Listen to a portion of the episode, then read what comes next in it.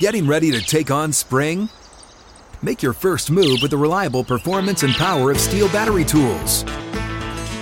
From hedge trimmers and mowers to string trimmers and more, right now you can save fifty dollars on select battery tool sets. Real Steel. Offer valid on select A K system sets through June sixteenth, twenty twenty-four. See participating retailer for details.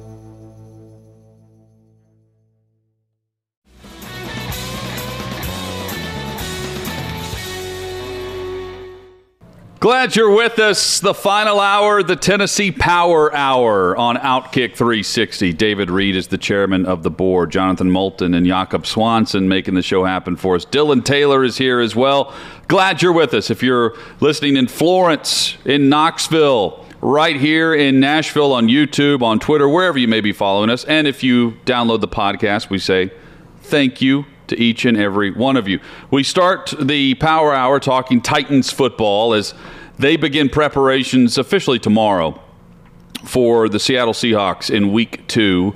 Paul, you um, spoke with some of the assistant coaches who were made available today. What were the, the big newsworthy comments from anyone? What do they have to say after Sunday's loss? There wasn't a great deal, to be honest with you. Um, Let's see. Uh, Ryan Crowe talked about Harold Landry, you know, and said that that that, that plan for the preseason where um, they didn't let him speed rush, you know, it didn't come out with necessarily, you know, moves X, Y, and Z, and he wouldn't share what those were if if he did, you know, to, to give away the repertoire. But it was about building a rush plan, um, and they're continuing to, to build and evaluate. Harold Landry didn't do a bad job. No, Sunday. I thought he played thought well. He was, one, was a of bright the, spot. One, of the, one of the few bright spots. I, I, I agree, and I think um, you know we can build on that with him. Um, you know, uh, Anthony Midgett said you know any reps for um, uh, for uh, Caleb Farley are are good development. Um, He sounds like a sixth-round pick I when I hear that. that I that's unacceptable. I don't like it either. Terrell Williams said of the defensive line at Autry, and this was a little stunning, you know, Autry, Murchison, Tart are all going to play about the same snaps, and it's kind of how the game went, which I makes it sound like that's an awful big expenditure on Autry if he's just one of the gang as opposed to the lead dog at that end position. I don't know why you draft a guy with athletic – again, you draft a guy with athletic traits for like, the position yes. – early in the draft because he's going to impact your team as a rookie. And the, the comments like he doesn't, he's still learning this game. And if that's true, okay. I don't know why you draft him in the first round if that's the case. If his based on the what we were told when they drafted him, if healthy, this guy's athletic ability alone would cover up some of the learning process that comes with playing that position. Put him on an island and let him cover someone with his athletic ability man-to-man. I don't get this hesitation to put him on the field. Even in even in preseason work, he wasn't ready to play in the first preseason game. I mean, th- that's like a sixth or seventh round pick that they're discussing. It's not a first-round talent. I, I'm, I'm not buying this, oh, he hasn't played in two years, so he's just not ready. The guy's an athletic freak. Everybody agrees to that. Put him out there and see what he can do. He was also asked about Janoris Jenkins, and I asked Mike Vrabel this yesterday about the slipping and the falling. I, I'm very anti-slipping and falling. I really am. Uh, Chad, you're laughing, and I know everybody is, but I, I have this. No, I've seen it on Radio Row when the guy slipped and fell into our broadcast spot, and yes. you damn near kicked but the guy in the ever, ribs. If you ever watch a game, if you ever watch a game with me, and a guy slips or falls, I speak to the T V and I say, do not slip. And I, I, I get this from Raymond Berry, the Hall of Fame wide receiver. I read a phenomenal, it was an excerpt of a book about Raymond Berry, where he and Johnny Unitas in the Ice Bowl went through pregame warm-ups. And Berry very methodically did the field at Yankee Stadium. It was Yankee Stadium, right? And there was a piece of Yankee Stadium that was in the sunlight. And there was a piece of Yankee Stadium that was not in the sunlight. And the fruit field was frozen, but some of it was melting. And Raymond Berry walked this field and and made very careful judgments about okay, the sun's coming here and it's not coming there, and I and, and tested out shoes and decided this is what I need to wear for that because I cannot slip. And he made a determination before the game on how he was not going to slip because of the costliness of slips. And so when I say don't slip, I'm thinking of Raymond Berry, a Hall of Fame receiver, who had the foresight to plan not to slip in that game when other people slipped. And so I don't want Janoris Jenkins to slip twice and for them to say after the fact, yeah, he's got to figure out the footwear. figure out the yeah, footwear before the game. It, it's, it's a pretty detrimental quality to have as a cornerback to slip a lot. I'm with you. That it can't happen again to that level. Yeah, I, and, it was bad. And here's the thing I'll ask. I, I, I'm not I, I wouldn't hesitate to replace Jenkins with Farley when the time comes, but do we think that's what they're going to do? Well, if Fulton plays like Fulton played in this first I, game, here's I mean, what we need. At this here's, point, uh, they're going to put Chris Jackson in the lineup ahead of uh, Farley. I mean, here's where we got to call it what it is, though. And, and Titans fans are so nervous about just saying this. I'm not ready to call Caleb Farley a bust. No, he's not a bust yet. Oh, but no. He's a misevaluation. Yes. This is you can say that. It's it's okay. You're not going to be hit by lightning and damned to hell for saying that John Robson misevaluated Caleb Farley. You know who else is a misevaluation but not yet a bust? Dillon Radunz. Their first and second round pick. Two picks that were supposed to get this team to another level immediately. First round pick, immediate. It needs to be immediate. Team needed yes. upgrades in certain areas. One was corner. They need that guy to start right away. They need that guy to be good right away. I'm not saying their career is over and they're a bust. That would be foolish. But it's also foolish to not say it is a clear misevaluation that we're still talking about this guy on special teams and not ready to play and not giving him a chance. And I'm sorry, Titans fans, to say what is obvious. Dillon Radunz, backup guard, in week one, Inactive. misevaluation.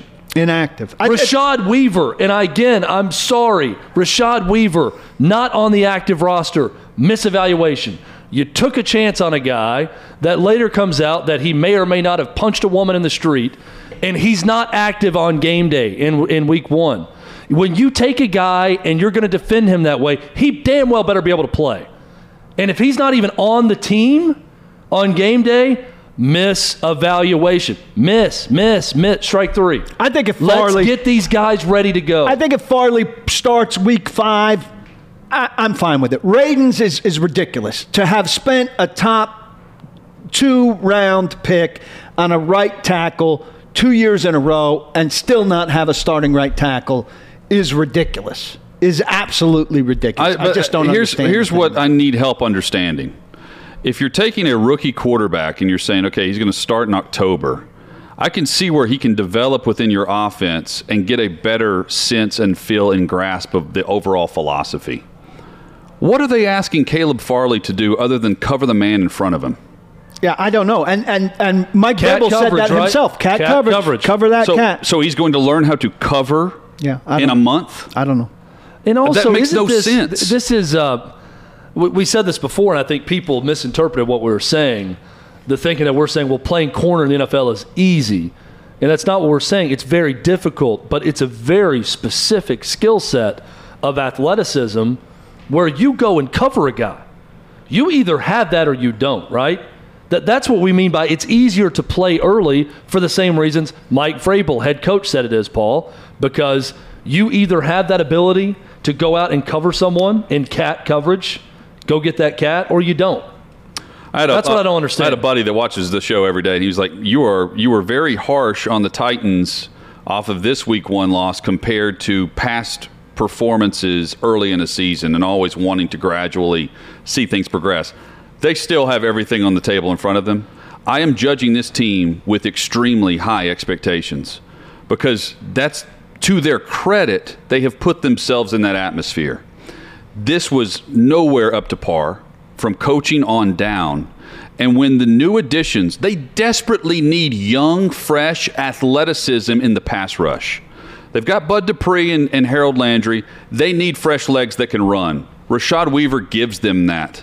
I don't want to hear about Derek Roberson being available over Rashad Weaver in week one. Roberson can be active. Weaver should also be active. Find a way to get him on the field rushing the passer. That's number one. Number two is the, the first-round draft pick in Caleb Farley, where the big question mark, the massive thing hanging over him was his back issue. And was it going to eventually deteriorate to a point where it was going to be detrimental in making that investment for him long-term for where they picked him in this draft and how crucial that pick was. Boom or bust pick. For him not to play until it was thirty-eight to thirteen on defense, at least the last, that, that's when everyone noticed he was on the field. I think it was. When it didn't matter. He's on the field with scrubs at that point. That, that's what you're saying. Get out there and get some experience as a redshirt freshman. That That's not where the first-round rookie corner should be when I'm watching J C Horn make plays, give up plays, but make plays for the Carolina Panthers. And this guy was touted as being better than J C Horn if he was healthy.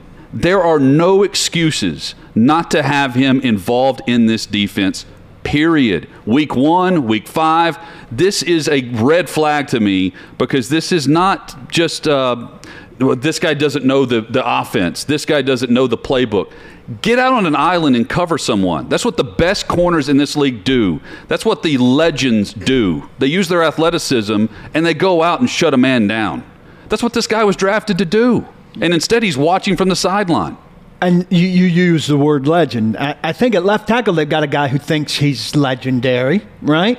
Uh, until his knee is blown out, right. And he's thinking about his knee more than he is the pass so rusher. So do you uh, – I wanted to ask you guys this. I thought of this this morning.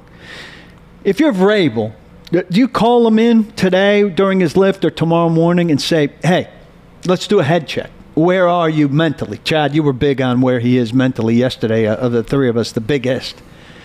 Or do you just kind of proceed as normal, like presuming I, that your that, guy is I all right? That's gonna, a complicated question. Pres- I, right? I you, think, get, you get where I'm going. Do you presume Paul, he's normal? I hey, you're going to bounce back and we're going about our business with the game plan? Or do you call him in for a head check? I think you presume it's normal because his play is going to tell you if it's normal or if it's a problem. And if you call him in for you're a head check, know, you might really open the I think you're going to know Pandora's pretty quickly. Box. If there if there's a bad reaction to a bad play, that leads to more bad play from him against Seattle and him, you know, suddenly getting cramps and wanting to step out on the sideline, you're going to know. If you're cramping in Seattle, you got problems. The film, like, like coaches fog, like to say. The, the fog cramps. The film doesn't lie. The film will tell you the truth on where he is mentally. I don't think you need to have that. I don't think Taylor Lewan is some mentally weak guy either. He that was you got to su- have I that. I think he was on Sunday. Well, it's, it's, Budda Baker pancaked to, him in the game. Yeah, you don't have to have that conversation with him yet. This Here's the clip I'm showing Paul. I, it's tempting. Uh Budda Baker puts Ho! He puts Taylor Lewan on his butt That's on the pass good. rush. Um, this guy here. Here's why you can't ask that question. That, that looks like a guy who was playing on one leg. Here, here's Re- why you can't. That here's why us. you can't ask that question because you have to deal with the consequences if he says no. I'm not mentally all there. Like it, it, it, and that goes for any player. So what do you do as in that situation when you're star left tackle? And and let me let me reiterate. This guy is a star. He is one, among the best. Just pure athletes on the field right now for this team when healthy. But watching him try to block the pass rusher on Sunday, it's clear he's not all the way back from that knee injury.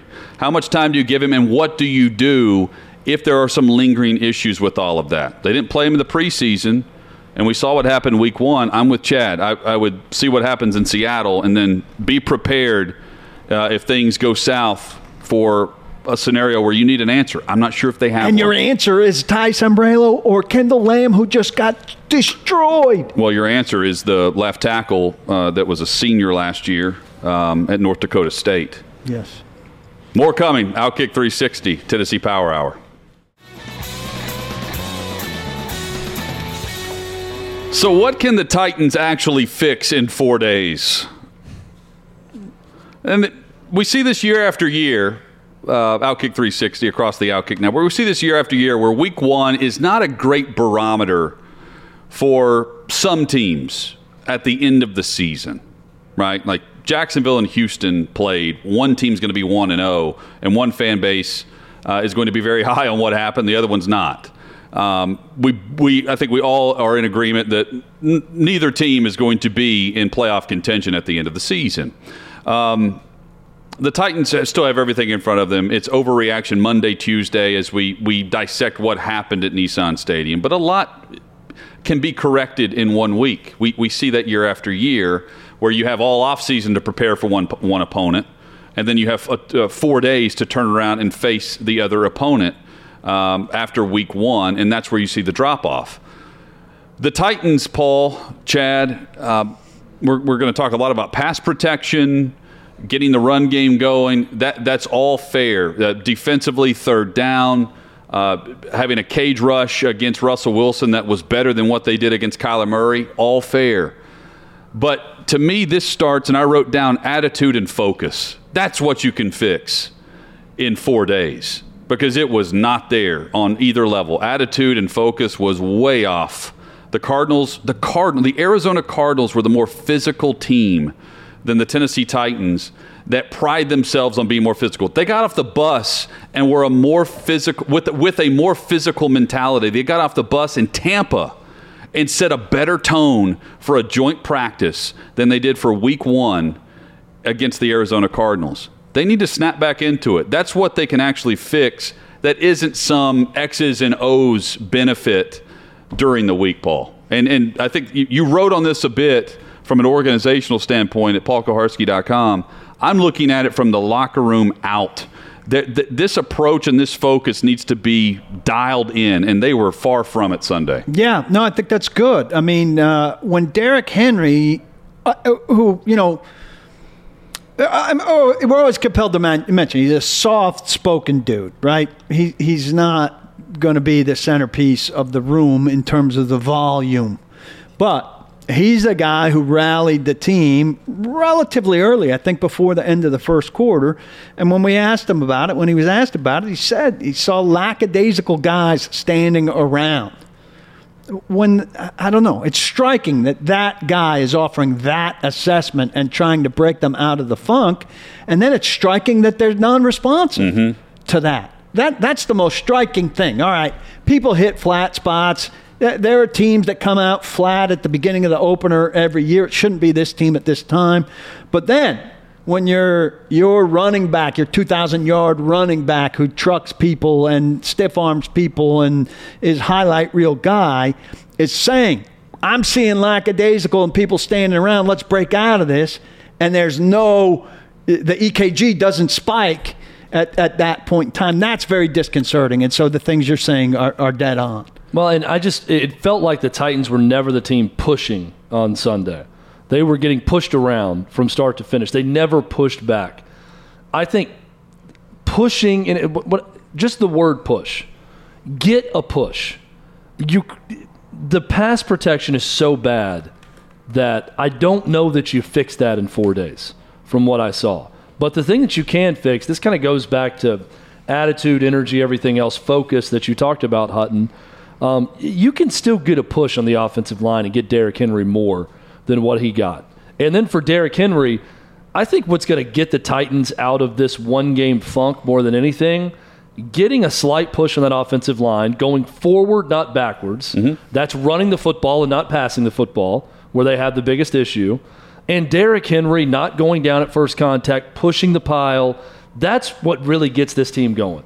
We've seen that in this Derrick Henry era, that when they get rolling downhill, they're pushing the pile, they're getting a push up front.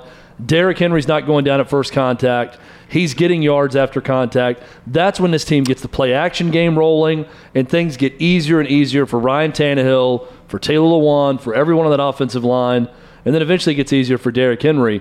To me, that's what's got to change is they got pushed on Sunday.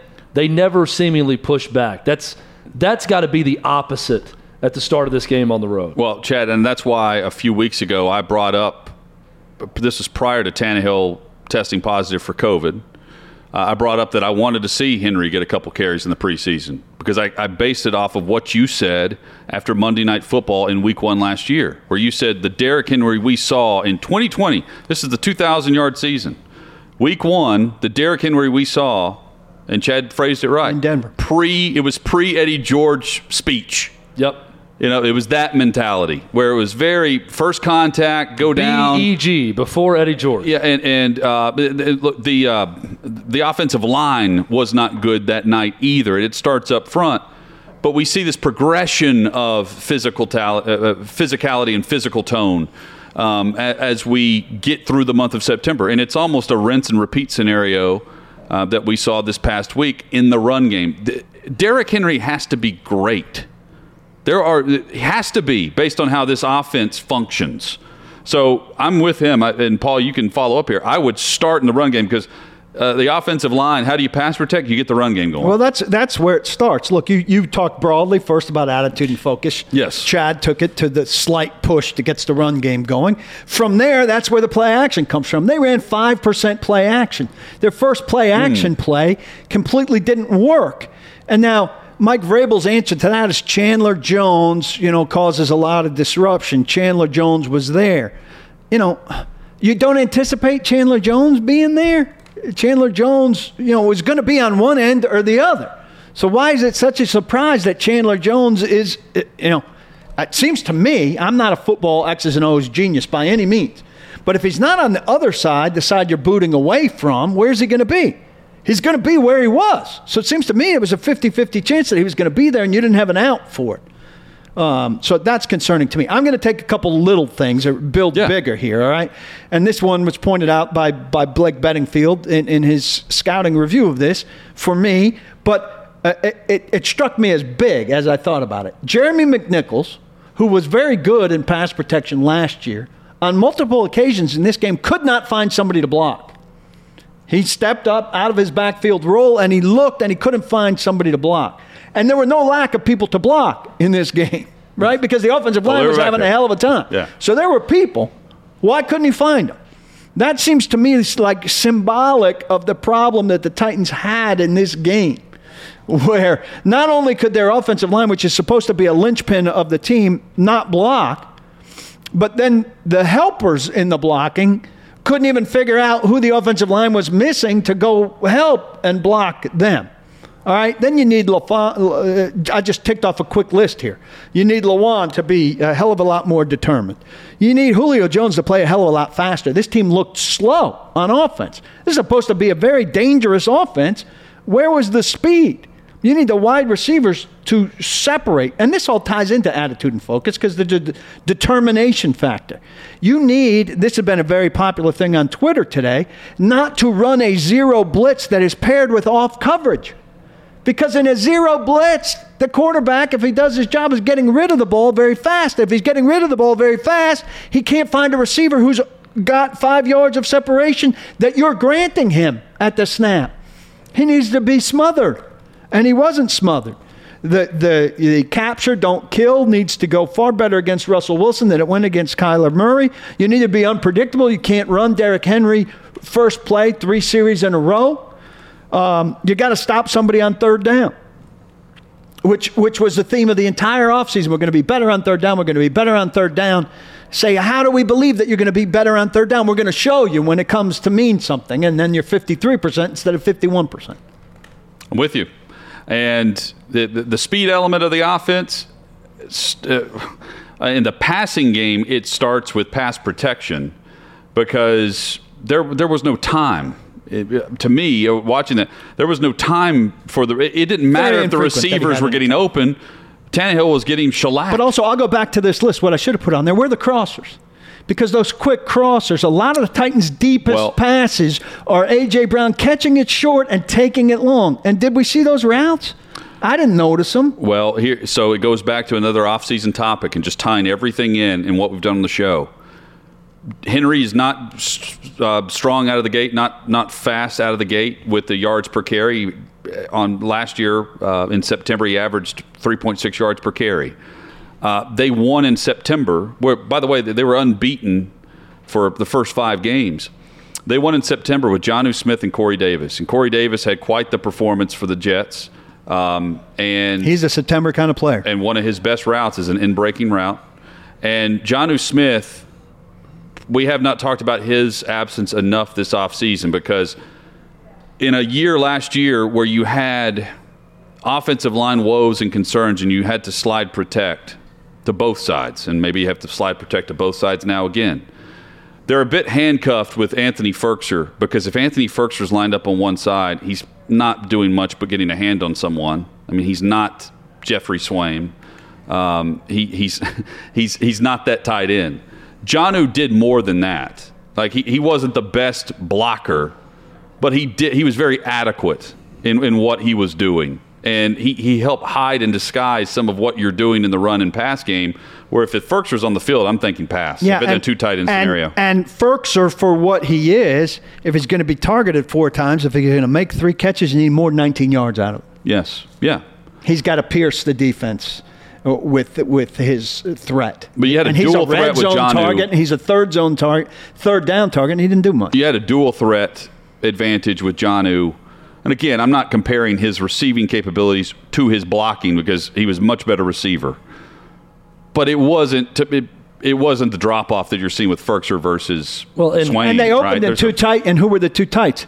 Swaim and Pruitt. Yeah, going heavy. Yeah, yeah, that's a great point. You know, offensively, you're affected the most by a lack of practice. And last night, Peyton and Eli were talking about this on oh, the Manicast yeah. about Lamar Jackson and, and his how much receivers. He missed.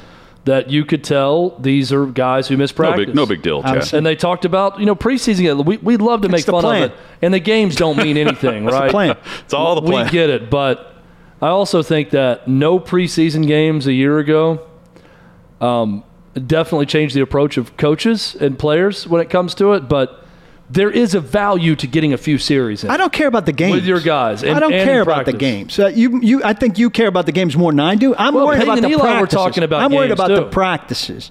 Because in San Francisco, they didn't play any starters. And and that's a, a philosophy that's working for Shanahan. Mm. Or no, McVay. Sorry.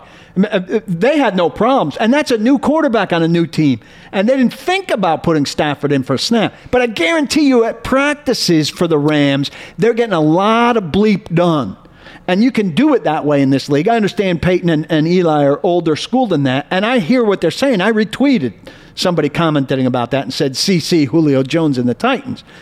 But in practice, you've got to get it done. And Vrabel said, We, it was based on who was available, it was based on who was hurt, and it was based on the plan. The plan's the thing I had a problem with. The plan didn't call for them to do enough in the preseason. He kept poo-pooing us asking about it, and then look what he got.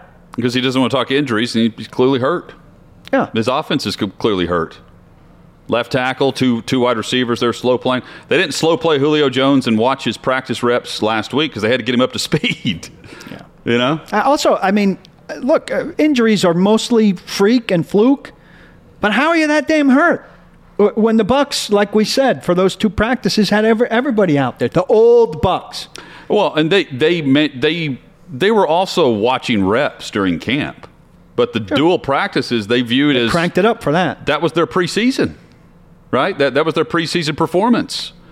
That that you get the one-on-one work, and the Titans starters were on the sideline. Watching uh, Des Fitzpatrick get his reps. Yes. Uh, speaking of Julio, Paul, what did you make? Do you think it was calculated that Vrabel called out Julio for the fifteen-yard penalty? And we, we have the quote where or Albert Breer pointed this out in his column where he says that, it, it, make no mistake, he's drawing, uh, the, the, drawing the unnecessary roughness flag. He said he's, there's no secret as to why he called him out. Uh, and the quote from Vrabel yesterday says, that's absolutely nothing we coach or teach. So that would fall into the category of dumb bleep. That hurts the team right there in Albert, bold go letters. Ahead and write the word. What, what What is your prudish sight? You can't write that word? Maybe they don't let him. Um, or maybe that was was the word in the transcript? Yeah. I think oh, the word – I don't know if it was or it wasn't, but he knows what the word is. Uh, And then he, Albert goes on to write, I don't think it's a mistake that Vrabel chose a prominent member, maybe the most prominent member of the team, for the tongue lashing. It shows that no one is exempt after a loss like Sundays to the Cardinals. Well, look, I, I think this is Vrabel being very consistent. When we asked questions about Julio Jones as he arrived and at the start of training camp, what did he say? He said, I told him the best players get held to the highest standard. And so this is him executing on that. this is Julio Jones is one of his best players, as far as we know. We haven't mm-hmm. seen it yet. Um, we saw what we saw is a slow guy drop two catchable passes that's, that a star of his magnitude should catch, making a stupid play. Uh, a lot of people wanted to let Julio Jones off the hook based on what we saw on T V, which clearly wasn't the whole play. There was at least one more punch thrown. Vrabel made it clear here he's got no beef with Jerome Boger. Not punch, Boger, but a massive shove. The Jerome Boger yeah, and his yeah, yeah. crew. He didn't have a beef with them. He had a beef with his player. And he made it clear here. I said I was going to hold my best players to the highest standard of everybody. Here's me doing it. And uh, cut and dried. Vrabel has no patience for stupid penalties. That's that's somewhere where he doesn't doesn't tiptoe around and doesn't, uh, you know. And and, and he, ha- he hadn't talked to the team right yet. He hadn't talked to the team yet either. So on some things he said, what I'm about to tell the guys is.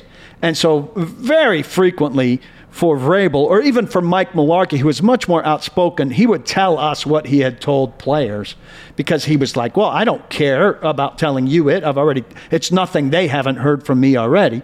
Vrabel doesn't do that kind of thing. But here, he didn't hesitate to tell us what he probably was about to tell Julio Jones, or maybe had told him Sunday night after the game. Uh, and I have no problem with that. A lot of people are like, ooh, it sounds like he's got a problem with Julio Jones. No. I said he doesn't have a problem with Julio Jones. He has a problem with something Julio Jones did. He a had, lot hinges on that guy, too. He hates the sin, not the sinner. Yeah. That's what yeah. he's saying. And he should. Like, it's not, he's not out on Julio Jones. It's your star player, especially, can't do something stupid that costs you fifteen yards. Pretty simple. Yeah, and I'd like to see the fire that Julio Jones showed while committing the penalty uh, uh, while he's fighting for a fifty-fifty ball. Agreed. Um, I, I I do think he Vrabel knew exactly what he was doing by calling out Julio there. But wasn't the question also about that specific penalty? Yeah, somebody he was asked about Julio like, hey, Jones' penalty. He didn't. What he penalty didn't, he did you didn't, not like? He didn't look for a spot to weave that in. He was answering a direct question. He didn't question. Start and say, "Guys, I'd like to start by addressing Julio Jones' penalty and what I think about." Also, it let me let me let me let me say this. I also get this uh, fan thing.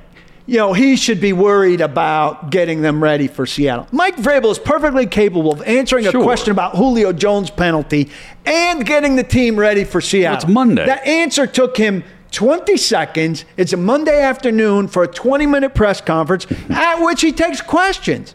And the last thing we want is for him to, for us to say, Mike, what about Julio Jones' penalty? And him say, you know what, I'm going to focus purely on Seattle today. Uh, nonsense. Mike Vrabel's capable of giving that answer and preparing the team for Seattle. Intelligent people can do multiple things all in the same preparation week. He can handle it. Trust me.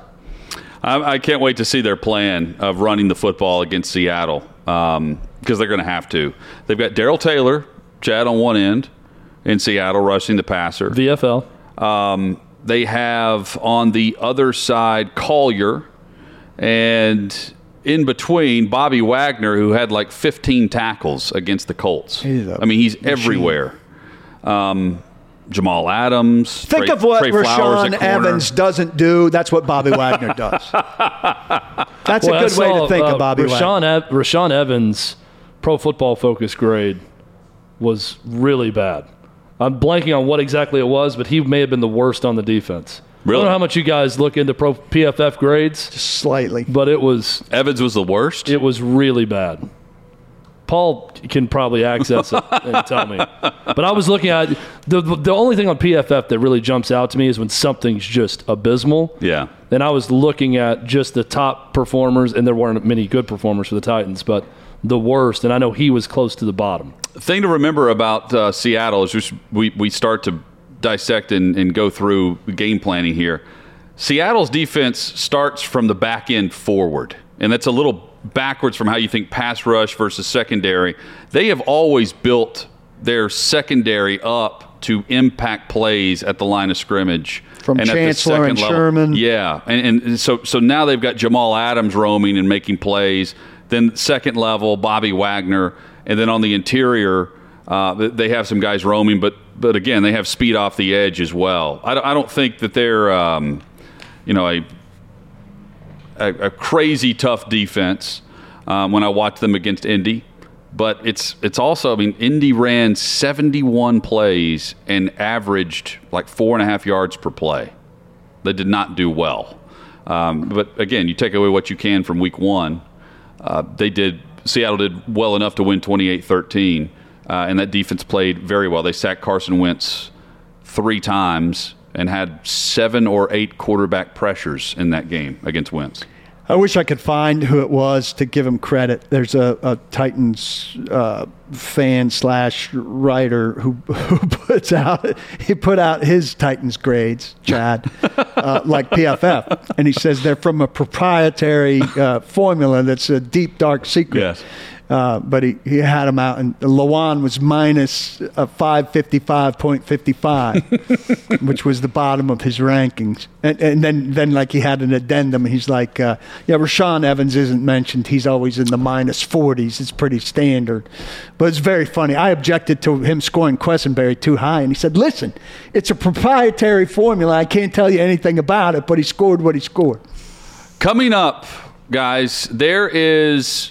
The, there's one word, a, a part of Josh Heupel's offense at Tennessee, that is both good and bad about this offensive system. I'll explain at least my takeaways of watching the Pitt game. I want to get Paul and Chad's take on this as well as we move forward into S E C play for the Vols and what has to be dialed in a bit before they kick off against Florida. That's all straight ahead on Outkick three sixty.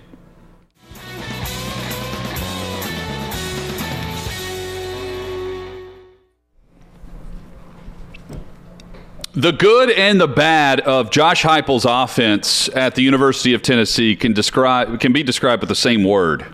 We're going to get into that here. Uh, been a fun show as we wrap up the uh, the final hour. Outkick three sixty across the Outkick Network. Thanks for joining us in Florence, Alabama, uh, down in the uh, Muscle Shoals area with Fox Sports Shoals, Fox Sports Knoxville as well, and across the Outkick Network, which includes YouTube, Twitter, Facebook, and wherever you download your podcast. Just search us out, Outkick three sixty. Guys, the same word, the good and the bad, based on what I've seen the first two weeks, and that word is tempo, because there is no slowed tempo to this offense. And there were portions of that game, albeit the, the, the Vols did a really good job of staying in the game against Pitt. A, a, a better team, Chad, blows the barn doors off of the Vols as that game progressed in the first half. Because when things are going well and you're moving quickly and you're scoring at a certain pace, that's great. But those three and outs happen so fast. And there are times where you just need to pull the reins. You need to choke down a bit and slow down the pace and run some clock. Give your defense a chance to regroup and take a breath. And it, there, to me, there's no aspect of that yet. I think we'll get to it. I think they have to find it, and they need healthy running backs. But even when the healthy running backs are in there, they're not trying to slow down. It's quick to the line. There needs to be some pace to this, and to me, it's just pedal to the metal. And that's that's both good and bad based on where you are in the game. Well, and they need to be, you know, when they get into some of these games that are going to be winnable coming up, even in the S E C with some of the, the teams in the middle or bottom of the conference, they need a lead in the fourth quarter to see how mm-hmm. they can pace it where they're trying to actually run clock, which I know is something that they can do within this offense. But you're right, Hutton, in that this offense is great when it's highly functioning, but when they are going three and out, it's brutal. I mean, you're giving it right back to your defense, no time's off the clock. Uh, and it can be uh, – the pace of play can be at your detriment also. Here's also where it can be a problem. Uh, thirteen penalties for one hundred thirty-four yards. Um, it, I, I get that. Look, this is game number two. So I'm I'm showing some patience here with Josh Heupel. These guys have not run this offense for a very long time. But five of those were pre-snap penalties uh, a, a, on offense. That's got to be cleaned up. That wasn't a big issue, which impressed me against Bowling Green. But when things got tight, yeah. when the competition was better against Pitt, that suddenly became an issue. Holding became an issue. They've got to clean that up. It's one thing to play fast. It's another thing to play fast and clean. Tennessee only did one of those things this past week. How did you feel the defense did coming in off of those three and outs in terms of holding up to the conditioning challenges and the quick turnaround? I thought the defense did really well. I know on the, on the stat sheet, I think it ends up being um, – three ninety-seven to three seventy-four in total yards, so almost four hundred total yards. But really those last twenty-three yards, there was a difference was after the interception and that the last couple first downs at the end of the game when they were milking the clock for Pitt. I mean, the defense gave up some plays. You know, they, they did about what was expected against a really good quarterback in Kenny Pickett.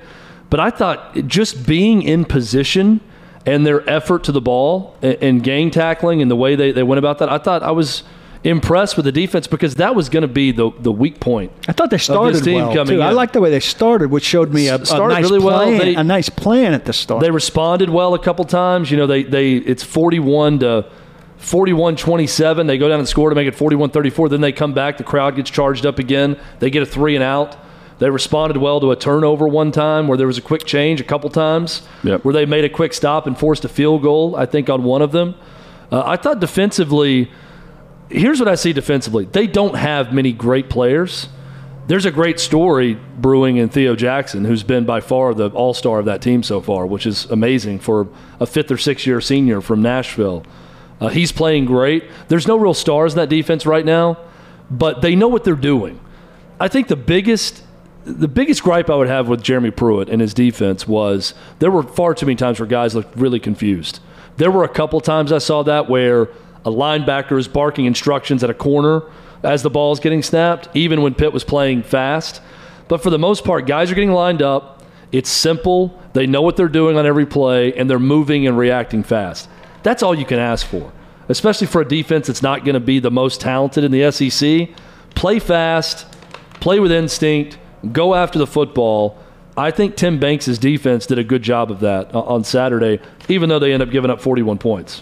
There are times, though, Chad, just going back to tempo briefly, there are times where even if you're trailing by seven to ten points, and Tennessee was never truly out of it in, in Saturday's game, where if you just possess the football and and don't give it right back to the hot hand of of Pitt and their very talented quarterback, right? Like I'm, I'm thinking, okay, just just possess the ball here. For a while. Get a couple first downs or just run some time, and that can be a win. Don't give it back to them late in the in the second quarter. Things like that that I don't know if the if the tempo of the offense allows them to have any patience. Yeah, are you trying to be Loyola Marymount?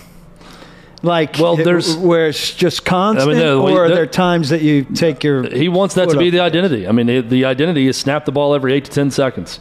Get lined up and go, go, go, go, go. So we're going to see something different every week with Josh Heupel's offense. This week we saw some very clearly designed plays they saw on film that worked. The pop pass for mm-hmm. the touchdown, uh, designing things to get guys wide open, things they did not show at all against Bowling Green for good reason. They didn't need to. Um, what they need to show this Saturday against Tennessee Tech is what you're talking about, Hutton. Work some clock in the second half. Get a four or five score lead, and let's show the different pace where you can take your foot off the gas a little bit, run the ball, work clock late in the game, and show that different pace. That's something we really haven't seen yet from this team. Chad, you're going to be watching uh, a movie to honor Norm Macdonald tonight? Dirty Work. I'm going to be watching it. I urge everyone else to do the same. Very underrated. I, I call it a comedic classic, nineteen ninety-eight. Well, Chris I'll Farley has a cameo in it. Artie Lang is in it. It is a It is a funny movie. movie. It's very funny. I've not seen it. I may give it some consideration. We'll see. It's about to. I bet we'll see it some on the, the H B O's and Cinemax well, rotation. It's on, it's on H B O Max right now. Okay. Uh, if you've got you said it's H B O, on every streaming network. H B O Max. It's on H B O it's like Max, podcast. Hulu, and Amazon. Yeah, right. Paul, available unfortunately everywhere. For my bottom line, everyone else's, that's not every streaming service. That's only three of them. There's a lot more, and I'm paying for all. Well, those of them. Are three of the biggies. Three of the big ones, yes. Paul, give a shout-out to your guy who has the grading system that you like so much that we couldn't remember his name. Rob on Broadway. Uh, Robert I, I, Greenlaw. Yeah, I gave him a, I gave him an uh, apologetic. Uh, Kristen Fulton was his highest-graded player. He also said, sorry, Paul, these ratings are extremely precise, but more importantly, they are proprietary and therefore infallible. So he's a big fan of P F F is what I'm gathering. On the way out, uh, R I P to Paris Harrelson, uh, the, the V F L who passed away at the age of thirty-seven, Vols pass rusher, sixth round pick, I believe, for the San Francisco forty-niners and played in the league for a couple of years, but um, sad to see that he passed away at the age of thirty-seven. We are back at it tomorrow, a full look at the weekend slate of football. We hope you'll join us right here across the Outkick Network for Outkick three sixty. Live it, love it, obey it. Don't block the box, do lock the locks. Hey, it's Jonathan Hutton. Thanks for listening to Outkick three sixty. Be sure to subscribe to the show to have the latest podcast delivered to you each and every day. And give us five stars. It helps us grow our network and provide you with more great podcasts like this one.